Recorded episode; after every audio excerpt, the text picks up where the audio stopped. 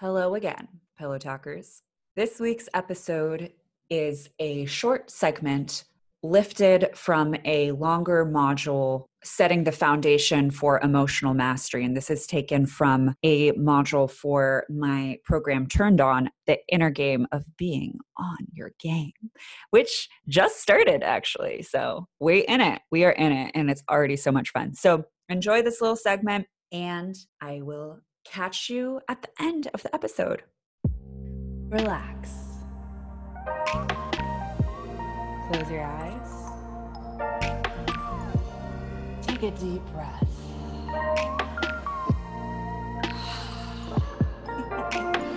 Welcome to Pillow Talk Radio, the most delicious place to be. On this podcast, we explore how to create more connection, possibility, romance, and magic and love and in life. I'm your host and relationship specialist, Cora Boyd. Are you with me? So, we are going to have a conversation about emotions. Emotional mastery, emotional intelligence is so liberating. It's so liberating. When we don't know how to process emotions or be with emotions or understand them, we're still feeling them, right? Like they're still part of our reality, but we are unconsciously going around in in reactivity mode of like oh that made me feel this thing. I didn't like that. I'm going to bottle that up. I'm going to go over here because i didn't like that feeling. So i'm going to avoid uh, looking at what's going on internally and going to suppress and go over here um, right in reaction to this right? Or this person said this thing and it hits on this wound of all this like suppressed bottled up compounded emotion that i have here and i can't handle it. So i'm gonna just like explode and sabotage this relationship right? Emotional mastery emotional intelligence is freedom. It not only improves our relationships and how we interact with other people it also improves our experience and our quality of life, right? Because we're able to participate in what is happening. We're able to be conscious in what is happening for us. We're able to be intentional and we are able to to go for things or to try new things because we can be with and process and understand the emotions that come up when we do new things like fear like uh, excitement right like all of these things when i say emotional mastery i don't mean that we dominate emotions. I mean that we have mastery around how we are with our emotions right? So like we're still to feel things. Things are to still come up. We're to still feel things sometimes that like we would rather not be feeling. Emotional mastery isn't just like eh, do this one thing. Down boy it's gone right? Like no no. It's the ability to process emotions to have awareness around our emotions to receive the messages that emotions are here to deliver to us to to alchemize and to be able to transmute emotions. So i'm going to explain what i mean by some of that. You may have heard the phrase emotions are energy in motion. I like that. Emotions are the filter of our experience right? So like if we're in a state of of gratitude and joy it's kind of like the filter that we're experiencing whatever we're experiencing through right? It's it's the context. Emotions can set the context. An emotional state can set the context. That's one layer of it right? Versus if we're like super or if we're feeling like grumpy and crunchy and angry and and like a lot of dense emotions we could have the same experience in our reality and experience it very differently because it's through a different filter. The other way that I want us to understand emotions is that emotions are messengers. They transmit information to us. They are feedback, right?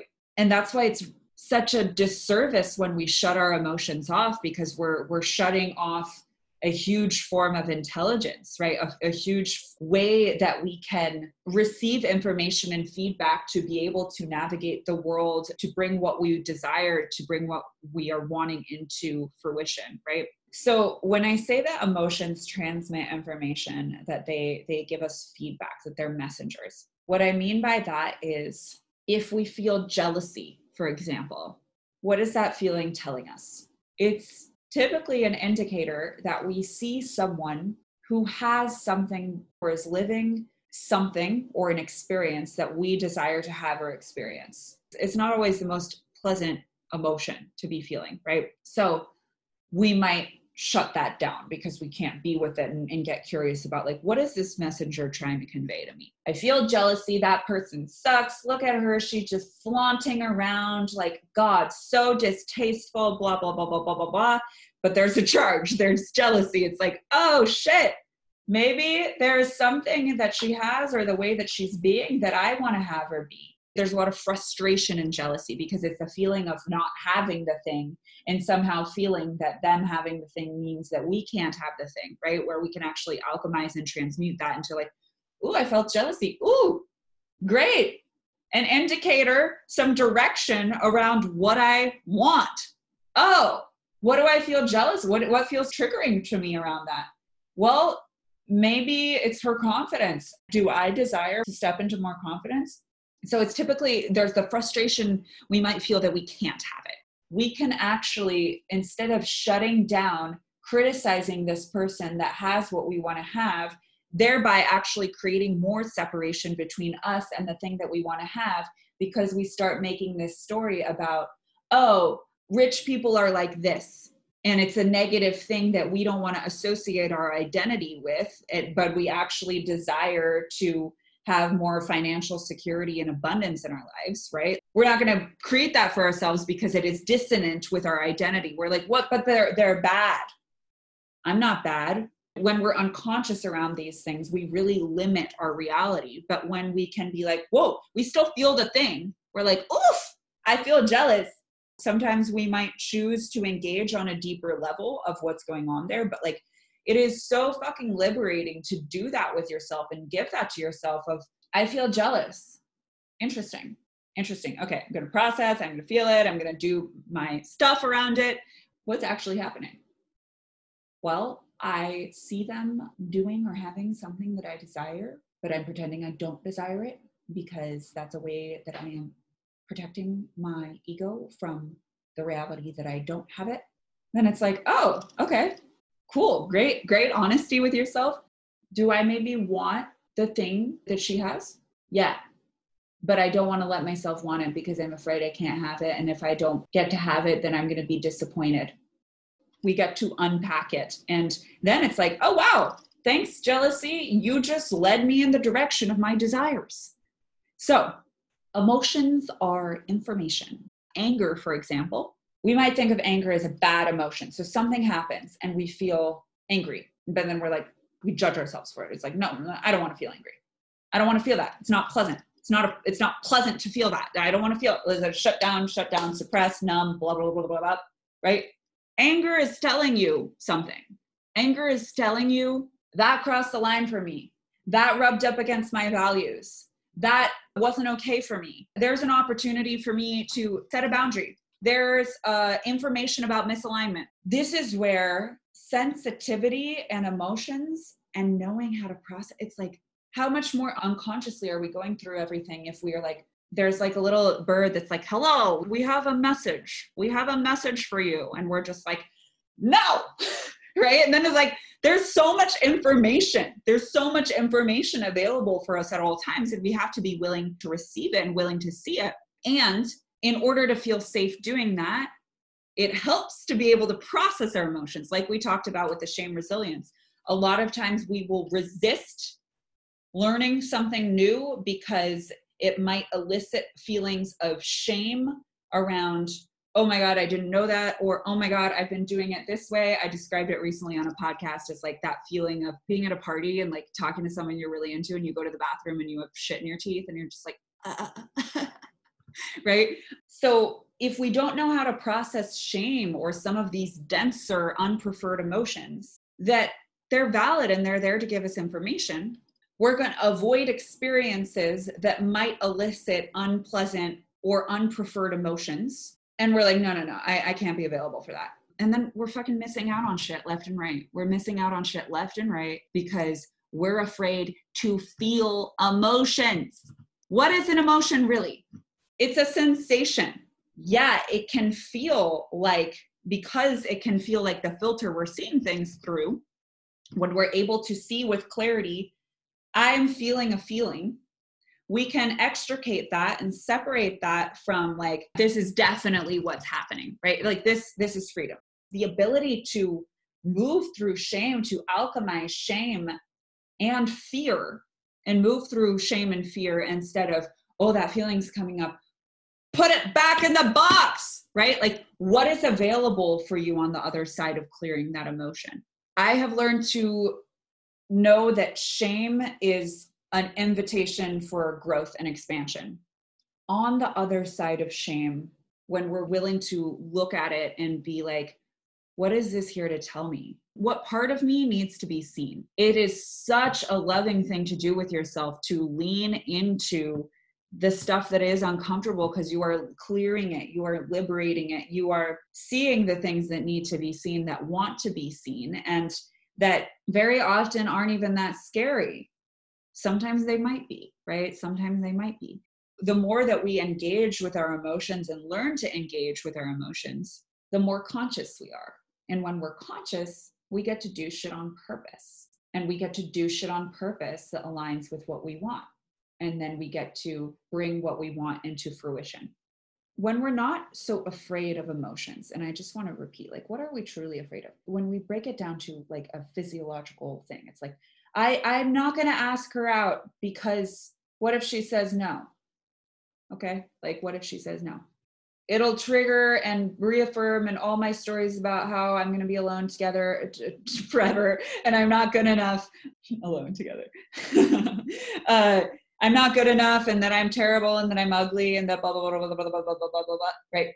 So I'm just not going to do the thing because I might feel something. You can fucking handle it. You can process these things. Like you can fucking handle it. What if she says yes?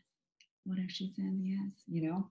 So taking it down to the deepest level, it's like, I'm not going to do this. I'm not going to take this step in the direction of my heart's desire because my skin might feel tingly for five minutes.